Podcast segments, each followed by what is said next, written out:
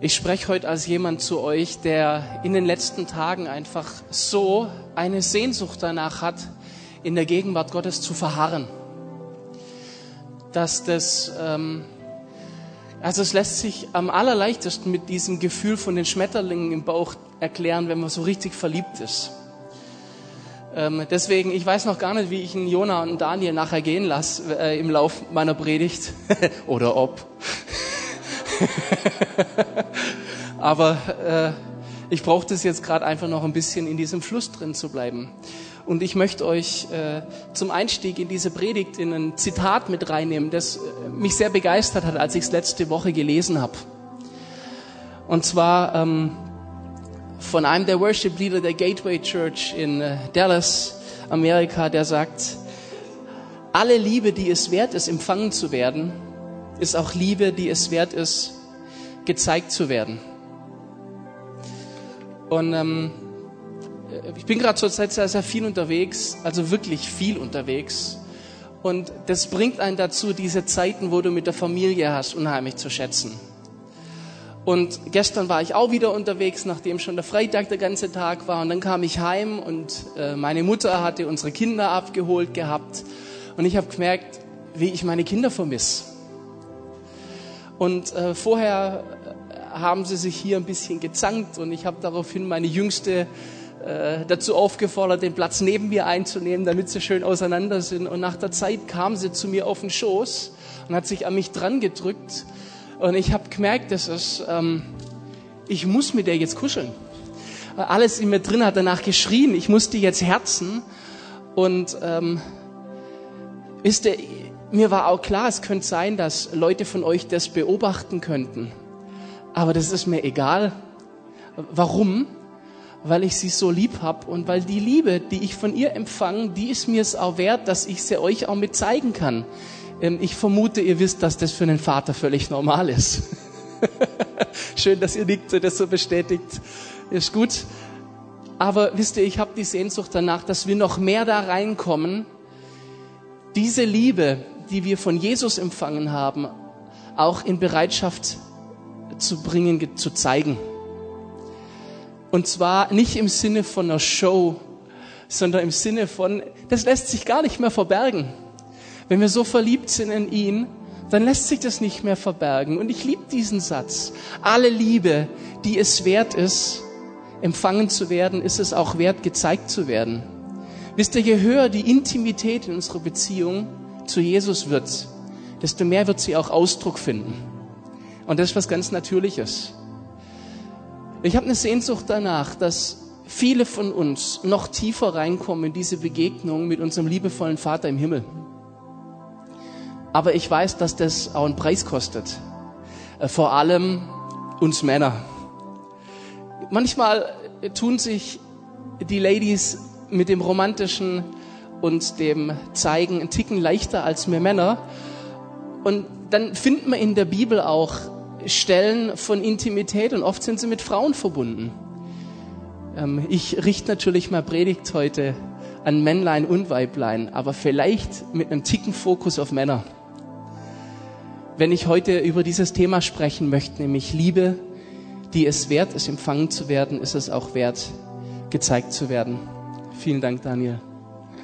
Jonas ist einfach schon gegangen. Hat gedacht, ich merk's nicht. Nachdem wir letztes Wochenende, vielen, vielen Dank im Lobpreisteam nochmal, vielleicht könnt ihr an der Stelle nochmal einen kleinen Applaus unserem tollen Team geben, ehrlich.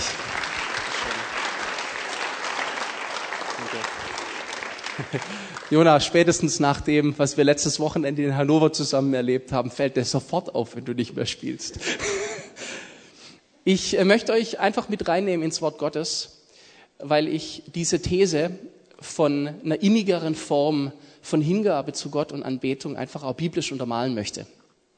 Und ich bin diese Woche über eine äh, Bibelgeschichte, über eine Bibelstelle gestolpert, die ihr sicherlich alle kennt, aber die es trotzdem, denke ich, wert ist, dass wir sie uns noch mal genauer anschauen.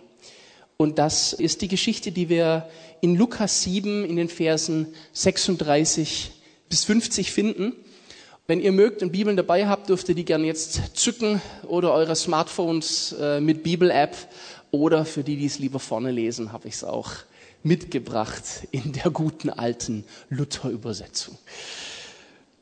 Es bat ihn aber einer der Pharisäer bei ihm zu essen. Mit ihnen ist natürlich Jesus gemeint, selbstverständlich. Also Jesus wird von einem Pharisäer eingeladen zum Essen. Und Jesus ging hinein in das Haus des Pharisäers und setzte sich zu Tisch. Und siehe, eine Frau war in der Stadt, die war eine Sünderin. Als sie vernahm, dass er zu Tische saß und im Haus des Pharisäers war, brachte sie ein Glas mit Salböl und trat von hinten zu Jesu Füßen, weinte und fing an, seine Füße mit Tränen zu benetzen und mit den Haaren ihres Hauptes zu trocknen und küsste seine Füße und salbte sie mit Salböl. Als aber das der Pharisäer sah, der ihn eingeladen hatte, sprach er bei sich selbst und sagte, wenn dieser ein Prophet wäre, so wüsste er, was das für eine Frau ist, die ihn da anrührt, denn sie ist eine Sünderin. Jesus, und ich liebe es, er durchschaut es immer sofort, antwortete und sprach zu ihm, ich finde auch schön, dass hier steht, Jesus antwortete. Das ist cool, der denkt das bei sich selbst und Jesus antwortet. Das finde ich eine schöne Formulierung und sprach zu ihm, Simon, ich habe dir etwas zu sagen. Simon, voll in den Gedanken drin, Sünderin, der hat doch keine Ahnung. Sagt, ja Meister, was denn? Also, der kann unmöglich gewusst haben, was ich denke. Und dann sagt er, sag es und Jesus fängt an. Ein Gläubiger hatte zwei Schuldner. Einer war 500 Silbergroschen schuldig und der andere 50. Da sie aber nicht bezahlen konnten, schenkte er es beiden. Wer von ihnen wird ihn wohl am meisten lieben? Simon, ich weiß, ich weiß, äh, äh, äh, antwortete und sprach, ich denke der, dem er am meisten geschenkt hat. Er aber sprach zu ihm und sagte, du hast recht geurteilt. Ich sehe es vor mir, Simon innerlich. Und er hat mich also doch nicht ertappt. Und er wandte sich zu der Frau und sprach zu Simon, siehst du diese Frau? Und ob ich die sehe. Ich bin in dein Haus gekommen, du hast mir kein Wasser für meine Füße gegeben. Diese aber hat meine Füße mit Tränen benetzt und mit ihren Haaren getrocknet. Du hast mir keinen Kuss gegeben. Diese aber hat, seit ich hereingekommen bin, nicht abgelassen, meine Füße zu küssen. Du hast mein Haupt nicht mit Öl gesalbt. Sie aber hat meine Füße mit Salböl gesalbt. Deshalb sage ich dir, ihre vielen Sünden sind vergeben, denn sie hat viel Liebe gezeigt. Wem aber wenig vergeben wird, der liebt wenig. Und er sprach zu ihr, dir sind deine Sünden vergeben. Da fingen die an, die mit ihm zu Tisch saßen und sprachen bei sich selbst. Es geht wieder dieses los. Wer ist dieser, der auch Sünden vergibt? Er aber sprach zu der Frau, dein Glaube hat dir geholfen, geh hin in Frieden. Wir kennen natürlich die Geschichte alle und wissen um diese Tat. Mich fasziniert einmal mehr, wie Jesus sich begeistern lässt von dieser Hingabe dieser Frau und wie die Pharisäer, die eigentlich die Chefs sind, die Profis sind im Einsortieren und Einordnen, eine ganz klare Denke haben, ein ganz klares Raster haben, das sie ansetzen. Die geht gar nicht. Äußerlich durchgefallen und wir wissen auch noch, was die beruflich macht. Sowieso durchgefallen. Und Jesus ist erstmal völlig unbeeindruckt von allem Äußerlichen. Und natürlich weiß Jesus ganz genau, was das für eine Frau ist.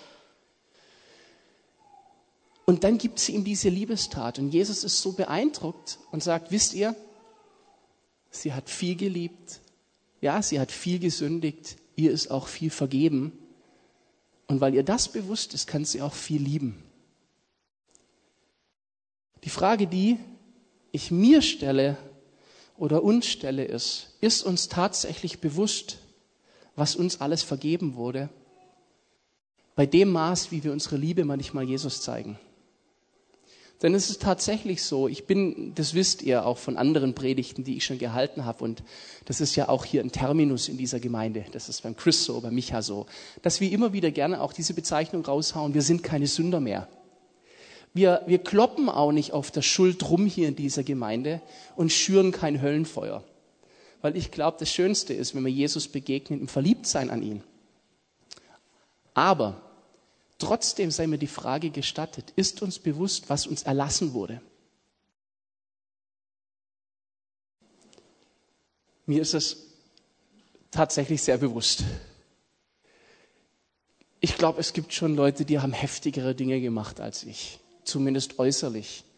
Aber echt, mein Konto, das reicht schon völlig.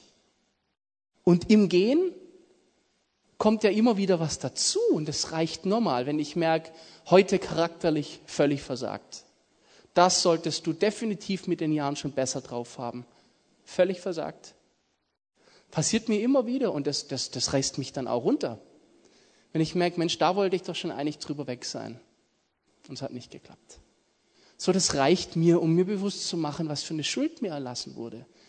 Und bitte verzeiht, wenn ich die grundlegendste aller Botschaften heute nochmal aufbringen muss. Jesus hat seine Leidenschaft für dich am Kreuz bewiesen, als er für deine Schuld starb. Und ich finde hier den Begriff Leidenschaft in seiner Doppeldeutigkeit sogar sehr spannend. Im Englischen ist, ist es noch besser, da ist der, der, der, der Schmerz in Passion und die Leidenschaft in Passion noch mehr drin. Die Passion Christi ist, der, ist das Leiden Christi. Jesus hat für mich gelitten. Das heißt, es hat ihn einen hohen Preis gekostet. Hm. Ich weiß, dass wir, das ist jetzt ein ganz dünnes Eis, auf dem ich bin. Deswegen hört mir aufmerksam zu. Ich weiß, dass wir nicht durch unsere Taten uns vor Gott etwas beweisen müssen. Und alle andere Lehre wäre ganz grober Unfug. Aber manchmal treibt mich mein Inneres dazu, Jesus zeigen zu wollen, wie sehr ich ihn liebe. Und das hat nichts damit zu tun, dass ich denke, ich muss durch eine Art, wie ich etwas tue, etwas beweisen.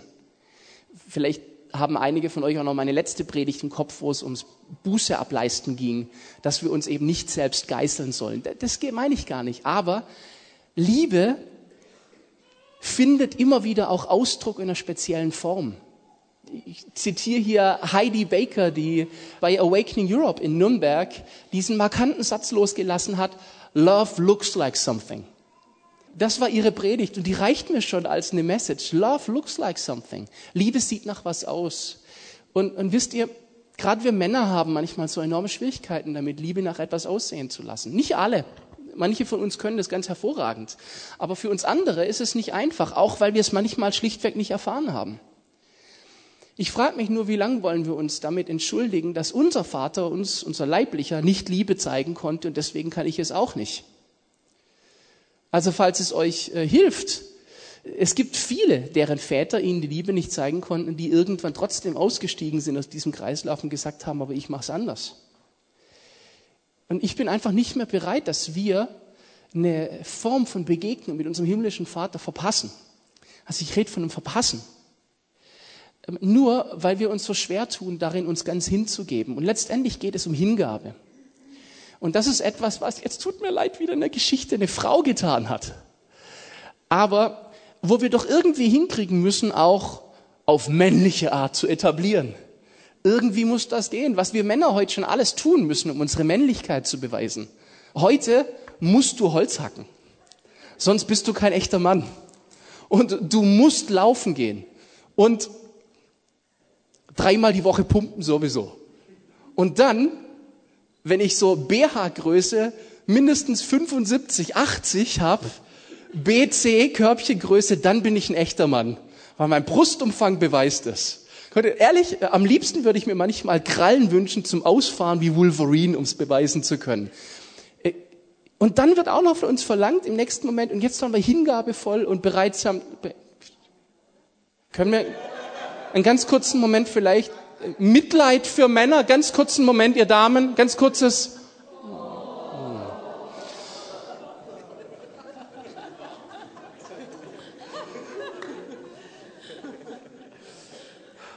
So, so. Klar, äh, ich sage das jetzt scherzhaft, aber es ist tatsächlich was dran. Es ist gar nicht so simpel. Es ist gar nicht so simpel, diese Hingabe auch hinzukriegen. Und wir kriegen es manchmal gegenüber unseren Ehefrauen nicht so richtig hin. unseren Kindern nicht. Aber es ist manchmal auch nicht leicht, unsere Gefühlslage hinzukriegen. Und dann sind wir ja hier auch noch in der charismatischen Kultur bei Treffpunkt Leben. Und wir wissen ja alle, dass die Charismatiker manchmal auch gerne auf der anderen Seite vom Pferd fallen. Und da ist dann nicht immer Hingabe, Hingabe, sondern manchmal auch Hingabe Kasperle-Theater. Und das, das ist eine Form von Religiosität, wie man sie auch kontemplativ leben kann. Und so kann man sie auch eben charismatisch leben. Da ist dann alles bloß nach Tritra Tralala. Und das meine ich auch nicht. Sondern ich meine, lass dein Herz sprechen. Und ich habe eine Sehnsucht danach. Vielleicht bin ich heute auch einfach mit euch unterwegs auf der Suche danach, wie finden wir einen körperlichen Ausdruck für das, was unser Herz eigentlich schon die ganze Zeit sagen will. Und ich sehne mich danach, dass wir das irgendwie besser zum Ausdruck bringen können. Ich sage euch auch, warum ich auf diesen Trichter komme. Ich komme in letzter Zeit sehr viel rum und ich habe festgestellt, dass tatsächlich die Intimität, die wir zulassen, etwas damit zu tun hat, wie viel Maß wir abkriegen von der Liebe Gottes. Und es hat nichts damit zu tun, dass Gott steuert, wie viel er uns gibt, sondern dass wir steuern, wie viel wir nehmen. Und ganz viele von uns stehen verzweifelt Sonntag für Sonntag im Gottesdienst und sagen, mehr von dir, Herr, aber wir lassen es nicht zu. Während unser Mund bekennt mehr von dir. Und ich möchte heute tatsächlich mutig raussprechen, es hat mitunter auch was mit unserer Körperhaltung zu tun. Und das ist gar nicht so unnatürlich, denn wir wissen, dass jede Botschaft, die wir rüberbringen, auch ganz viel mit unserer Körpersprache und Körperhaltung zu tun hat. Wenn ich mich jetzt hier auf einen Stuhl setzen würde, meine Beine verschränke und die ganze Predigt so mache, dann würde alles, was ich sage, anders wirken. Das wissen wir. Warum denken wir denn, dass eine Botschaft und eine Liebesbotschaft, die wir jemand rüberbringen, nicht anders wirkt, je nachdem, was für eine Körperhaltung wir einnehmen? Tun wir aber. Und ich glaube, wir Deutschen ganz besonders, weil wir halt jetzt tendenziell nicht so die Tritra-Tralala-Leute sind, außerhalb von Fasching und Fußballstadion. Aber im Gottesdienst fällt es uns so schwer. Ich kenne diesen latenten Vorwurf oder die Fragestellung, ist Lobpreismusik in freien Gemeinden pushy oder sogar manipulierend? Ich sage euch was, ich hoffe nicht, dass das Worship-Team etwas manipuliert, aber ich hoffe doch sehr, dass das Worship-Team es uns einfacher macht, Emotionen, die wir uns schwer tun, nach außen zu bringen, nach außen zu bringen. Und das macht jeder Film und das macht alles andere. Du untermalst mit Musik, um Emotionen zu unterstützen. Und singen schöne Lieder und nicht nur stoisch das Lied gut runter, wo nur die Sprache schön ist. Leute, ich habe es satt, das Argument entgegengebracht zu werden, die Worte sind wichtig. Es sind nicht nur die Worte wichtig, sondern auch die Form, wie sie gebracht werden, ist enorm wichtig. Und wir wissen rhetorisch, mehr als die Hälfte ist die Form wichtig. Die Sprache ist weniger wichtig als der Ausdruck. Das merken wir im Alltag. Das, und das gebe ich zu, das ist für jemand, der sprachverliebt ist, für mich jetzt ein hartes Ding ich verdiene irgendwie mein Geld auch mit Sprache. Texte schreiben und so weiter. Aber doch weiß ich, die Art, wie es dargebracht wird, ist so wichtig. Warum ist es bei Gott anders? Versteht mich nicht falsch, ich mache keinem einen Vorwurf. Ich stelle nur wirklich die Frage in den Raum und hoffe, dass jemand, wenn er denn glaubt, dass es anders ist, auch eine vernünftige Antwort hat, weil mir fällt keine ein. Der einzige Grund ist, wir sind es nicht gewohnt. Und das wäre ein Grund, den ich verstehen kann. Aber das kann man vielleicht ändern. Ich habe einfach in den letzten Wochen ganz unterschiedliche Bewegungen erlebt und war an unterschiedlichen Orten und habe festgestellt oder für mich auch gefragt, warum ist hier etwas anders, als da etwas anders ist. Und was ich auf jeden Fall angetroffen habe, ist verschiedene Hungerstufen und Hingabestufen von Menschen. Und ich merke, in mir drin schreit alles nur noch nach, Gott, ich will mich dir ganz hingeben. Dieses mich ganz bloß machen und mich ihm hingeben. Ich habe vor ein paar Wochen hier in der Gemeinde dieses Lied I Surrender All äh, mit angefangen, dass wir singen. Vielleicht könnt ihr euch noch erinnern, dass wir das im Gottesdienst gesungen haben. Und mir ist klar, dass nicht jeder sich leicht tut, damit so ein Lied mitzusingen. Und ganz ehrlich, wenn ihr merkt, ihr tut euch nicht ganz leicht, dann lobe ich euch immerhin dafür, dass ihr euch bewusst macht, was ihr da zum Ausdruck bringt. Weil dieses Lied und dieses Gebet ein enormes ist. Ich gebe mich dir ganz hin. I surrender all. Im, Im, Englischen surrender liegt ja auch noch dieses Ergeben.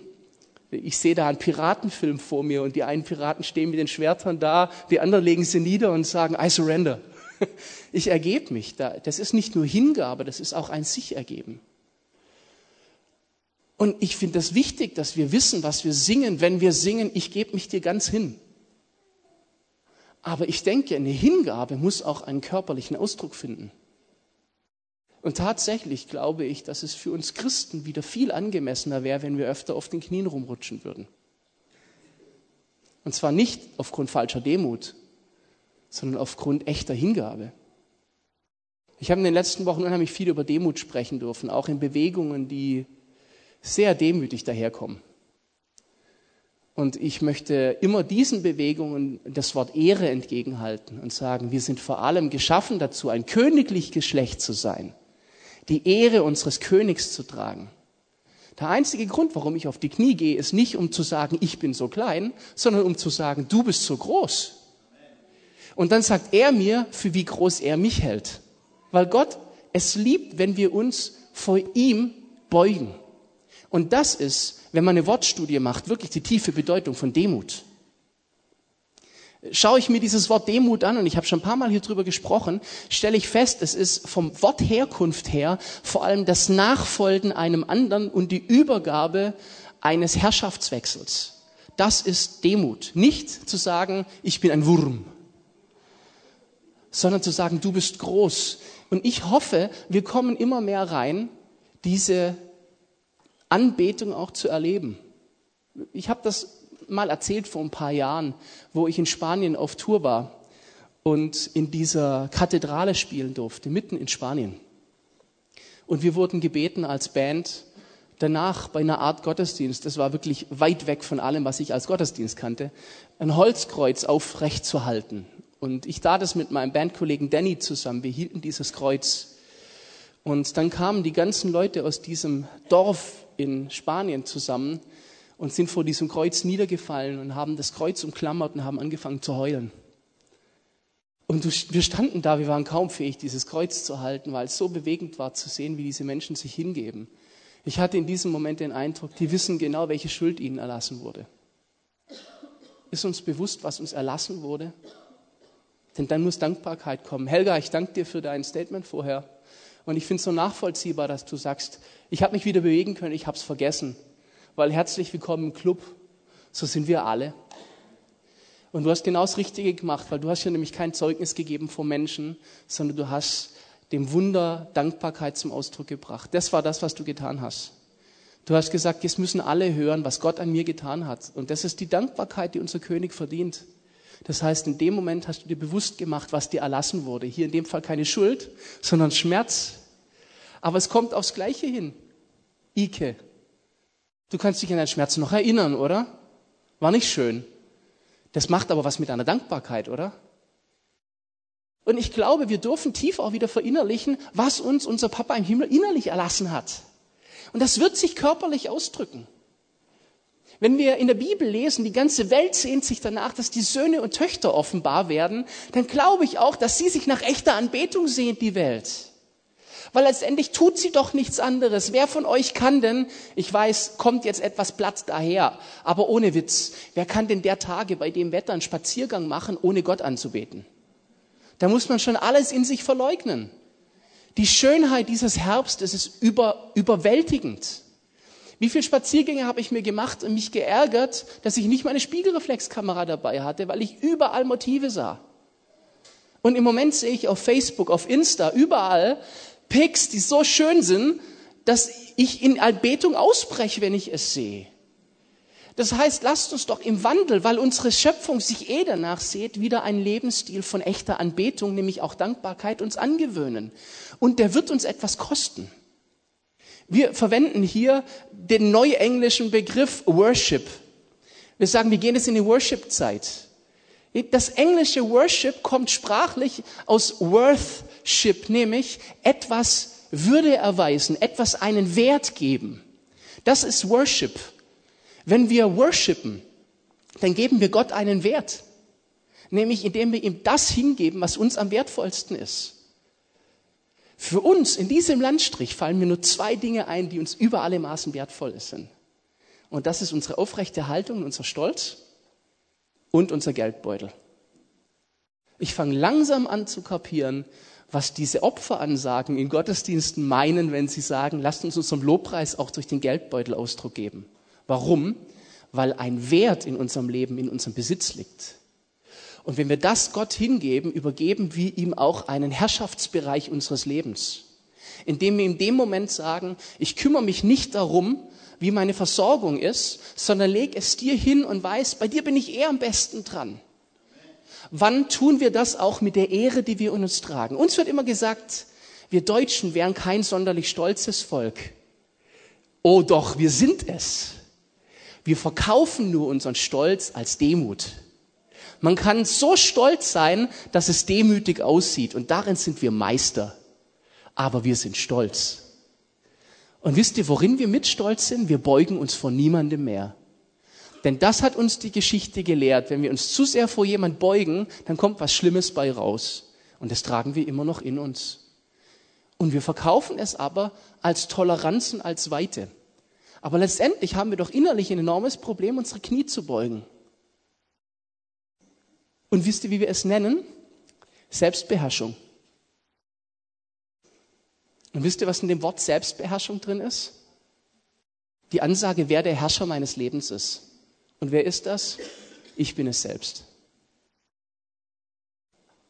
Aber wisst ihr, dass es eine Person gibt, die unser Leben beherrschen will?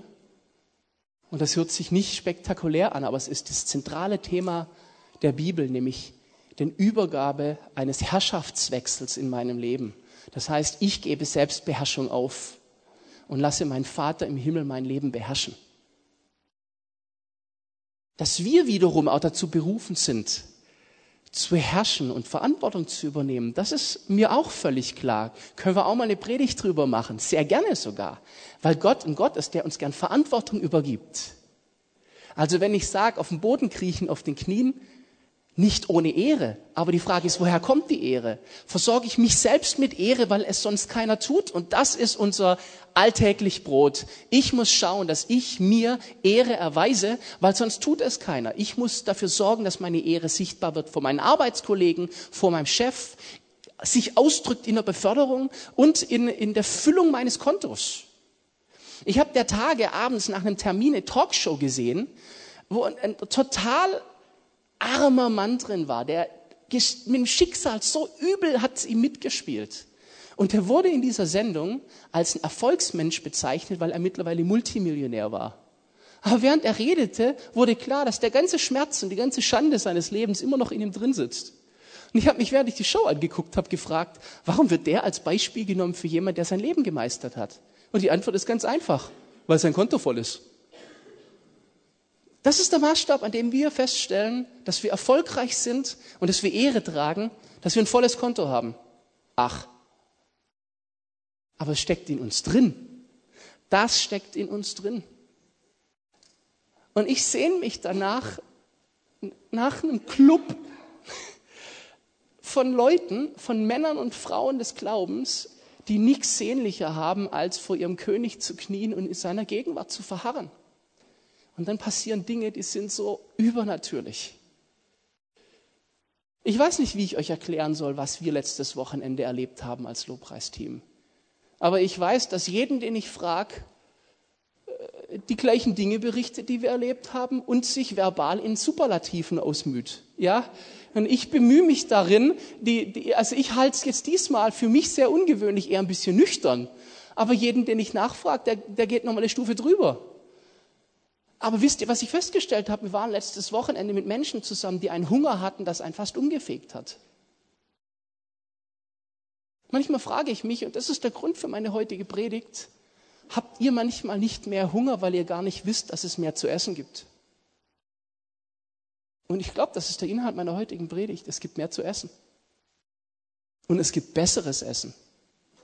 Wisst ihr, nichts gegen Müsli und Knäckebrot, das kann super lecker sein. Aber nur Müsli und Knäckebrot ist eine Katastrophe. Es ist tatsächlich so, eine, eine, eine Zeit lang ohne und du hast mal wieder Bock auf ein richtiges Vasa, am besten mit gesalzener Butter, ist Hammer. Großes Kino. Aber zwischendurch ein fettes Barbecue bei Conny und Melly. Ja, und wo wir schon bei Melli sind, sagen wir auch anderes Melli. Kolumbianisches Essen beim Andres. Ein guter Wein bei Micha. Bisschen Antipasti irgendwo. Ich brauche das regelmäßig und ich liebe es zu essen. Mir reicht es nicht immer nur Müsli und Knäckebrot zu haben. Wisst ihr, dass es mehr gibt als Müsli und Knäckebrot? Ja, ich behaupte ja noch nicht mal, dass das nicht nährstoffreich ist. Ein Müsli ist super nährstoffreich. Aber es geht auch voller Nährstoffe und lecker. Ja, Müsli kann schon auch lecker sein, aber äh, aus der Nummer komme ich jetzt nicht raus, ich gehe einfach weiter, okay? Ich merke das schon mit der Zeit, wenn ich mich um Kopf und Kragen rede. Also so ist es nicht. Ich merke das. Es fällt mir auf. Ich frage mich, warum können die Söhne Korachs im Psalm 84 etwas sagen wie, denn ein Tag in deinen Vorhöfen ist besser als tausend sonst wo. Im Moment was? In deinen Vorhöfen, das heißt noch nicht mal direkt mittendrin bei Gott, sondern nur vor der Haustür. Ein Tag vor Gottes Haustür ist besser als tausend sonst wo. Was glauben wir denn, warum die sowas sagen? Weil sie wissen, wie unfassbar toll schon der Vorhof ist. Ich weiß, wir kennen diese Bibelstellen, aber ist uns wirklich bewusst, es gibt viel mehr. Viele von uns kommen noch nicht mal bis in den Vorhof, sondern bleiben ganz außen stehen und denken, das ist das Ende der Fahnenstange. Und ich sage euch heute, ihr habt noch nicht mal angefangen zu schmecken, was es zum Essen gibt. Wisst ihr, was ihr oft tut? Ihr riecht es und denkt, ihr habt schon davon gegessen, weil ihr riecht. Und was Gutes zu riechen ist traumhaft. Aber wisst ihr, was noch schöner ist als riechen? Essen.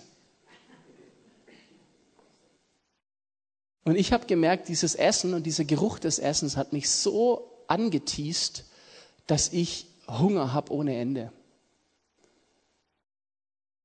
Wollen wir nicht noch mehr unseren Hunger kultivieren? Ich kann euch nicht immer sagen, wie das Essen aussieht, das uns unser Vater zu essen gibt. Aber ich weiß, er ist ein Hammerkoch. Lasst uns doch dieses Essen noch mehr essen. Ich höre da einen Hunger raus. Ich bin so beeindruckt, von Josua. Wir lesen in 2. Mose 33, Vers 11 von Josua, beziehungsweise erstmal von Mose, der die Stiftshütte gebaut hat und dann diese Zeiten hat, wo er aus dem Lager rausgeht in die Stiftshütte. Und dann liest man, sobald Mose in der Stiftshütte war, kam die Gegenwart Gottes auf die Stiftshütte, sichtbar in dieser Wolkensäule. Und Josua ging mit dahin. Und nach einer Zeit ging Mose wieder zurück ins Lager. Josua nicht. Josua blieb da, weil er gesagt hat, ein Tag in den Vorhöfen ist besser als tausend sonst wo. Ich bleib hier. Es gibt Zeiten in Gottes Gegenwart, aus denen möchte ich gar nicht mehr raus. Vielleicht fragen sich manche von euch, und an dich richte ich mich dann heute, warum machen wir so viel Musik bei Treffpunkt Leben? Warum immer dieses lange Lobpreisen?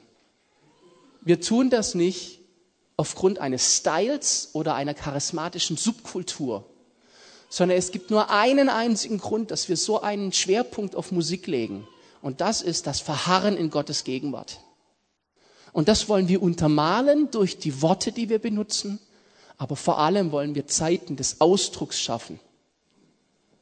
Und weil wir uns unterschiedlich ausdrücken, gibt es manche, die laufen plötzlich mit einer Flagge rum. Musst du gar nicht verstehen. Wenn es dich stört, Lass einfach. Musst du nicht verstehen, wenn es der Ausdruck der Person ist. Go for it. Ich habe mittlerweile die verrücktesten Formen von Ausdruck von Liebe gesehen. Und ich glaube, unser Vater im Himmel liebt es, diese Formen zu sehen. Aber wisst ihr, was ganz selten eine adäquate Ausdrucksform ist?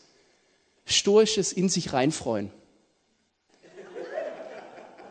Entschuldigung, wenn ich jemand von euch hier an den Karren fahre, ich tue das hier ganz bewusst, aber nicht anklagen, sondern um dich herauszufordern. Du kannst dir doch nicht selbst glaubhaft weiter klar machen, dass das eine adäquate Form von Worship ist. Es kostet dich überhaupt nichts und es ist kein Ausdruck von echter Freude. Darunter leiden doch wir Christen schon seit Jahren und müssen uns den Vorwurf immer anhören, warum wir so ein trauriger Haufen sind, wenn wir traurig aussehen. Das ist ja bei TL nicht so. Ich weiß schon, ich rede hier von einem hohen Niveau. Wir hören gerade von diesen Wasserständen, die Leute bei uns schon spüren. Aber ich habe einfach angefangen, noch mehr Dinge zu schmecken und ich sehne mich nach noch mehr. Gibt es hier welche, die sich nach noch mehr sehnen? Halleluja! Und wenn wir irgendwann mal da sind, das Minimum die Hälfte der Hände oben sind, dann wird sich auch was in unserer Atmosphäre ändern. Ja, ich merke das schon, dass ich euch ein bisschen an den Karren gehe, aber ich kann auch nicht mehr anders. Mir kann zumindest keiner mehr vorwerfen, wir hätten nicht drüber gesprochen.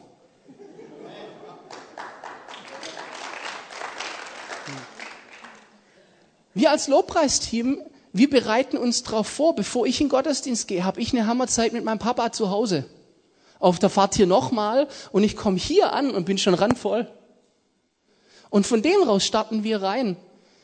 Und manchmal kommen wir in Gottesdiensten zusammen, sind doch sehr begnügsam. Ja, ich weiß schon, bis zwölf geht's und dann ist gut. Darum darf es nicht mehr gehen. Es muss eine intime Zeit sein vor Gott und wir können nicht mehr abwarten, diese Zeit vor Gott zu haben. Deswegen die Entscheidung, Predigt jetzt vorzuziehen und ich gehe auch den Landeanflug, damit wir uns heute noch die Zeit nehmen, in Gottes Gegenwart zu gehen.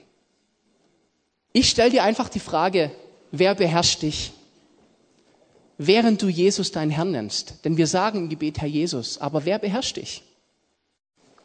Bist du noch selbst beherrscht? Oder beherrscht dich dein Jesus? Wenn du den Herrschaftswechsel abgibst, dann könnte es sein, dass mit deinem Körper verrückte Dinge passieren. Weil du dem Ausdruck geben wirst. Nicht jeder wird rumspringen. Nicht jeder schreit Halleluja. Wir haben mal unterschiedliche aus, ist mir schon klar. Aber ein reines stoisches in sich reinfreuen, ich glaub's nicht. Habt ihr mal jemand was geschenkt, der Freude nicht zeigen kann? Ich habe ein paar Leute, auch in der Familie, die einfach Freude nicht zeigen können. Es macht überhaupt keinen Spaß, solchen Leuten was zu schenken. Du tust es. Aber es macht keinen Spaß, weil du dich immer fragst, oh weh, habe ich jetzt wirklich, kennt ihr das? Oh, du, ich finde Schenken manchmal eh schon nicht einfach. Aber ich finde es viel einfacher, wenn ich, wie ich letztes Wochenende auf dem Flughafen noch, einen Clubski für meine kleine Tochter abgegriffen habe. Ich habe auch bezahlt. Ähm, abgegriffen ist missverständlich. Ähm, und ich komme heim und schenke den meiner Süßen. Und ich habe erst zweimal in ihrem ganzen Leben gesehen, dass sie körperlich so Freude geäußert hat wie an diesem Tag. In ihr ging die Sonne auf. Die hat sich so gefreut und ich habe gemerkt, und dann wurde dem Clubski jedes Zimmer unseres Hauses vorgeführt. Das ist das Bad. Hier gehe ich aufs Klo. Alles wurde gezeigt, weil die pure Freude in ihr drin war. Und ich habe den Eindruck, das ist eine adäquate Art von Freude. Die ist jetzt nicht aufgesprungen und hat gerufen, juhu, yay. Das kann für jemanden ein Freudeausdruck sein. Aber ich freue mich. Wäre echt wenig. Ich glaube, ihr habt verstanden, was ich sagen will. Ich muss da nicht länger drauf rumreiten. Wer beherrscht dich? Wir lesen in der Bibel ganz berühmte Stelle, Matthäus 22, 37, wo Jesus selbst sagt, Du sollst den Herrn, deinen Gott lieben von ganzem Herzen, von ganzer Seele und von ganzem Gemüt. Und ich habe mir die Mühe gemacht, mir diesen Text mal richtig durchzustudieren, im Griechischen anzugucken und mal genau zu sehen, was steht da. Von ganzem Herzen, ich denke, das ist uns allen klar, was es heißt. Hier ist sogar das Wort Cardia genommen, wo wir das Wort Kardiologe von haben. Aber dann wird's spannend. Von ganzer Seele heißt mit deiner ganzen Person, mit deinem ganzen Sein, es ist das griechische Wort Psyche. Und hier steht in der Erklärung dieses Wortes, es ist die Lebendigkeit, die Kraft des natürlichen Lebens. Insbesondere bezeichnet Psyche die Lebendigkeit des Menschen, die sich in seinem Streben und Wollen und nicht zuletzt in seinen Empfindungen und Stimmungen äußert. Wisst ihr, was Jesus hier sagt? Lobt gern Gott mit euren Emotionen und Empfindungen. Und erst dann kommt der ganze Verstand. Und für Verstand steht hier im Griechischen Verstand. Das ist das Denken. Das ist die Entscheidung. Das ist das ganze Logische.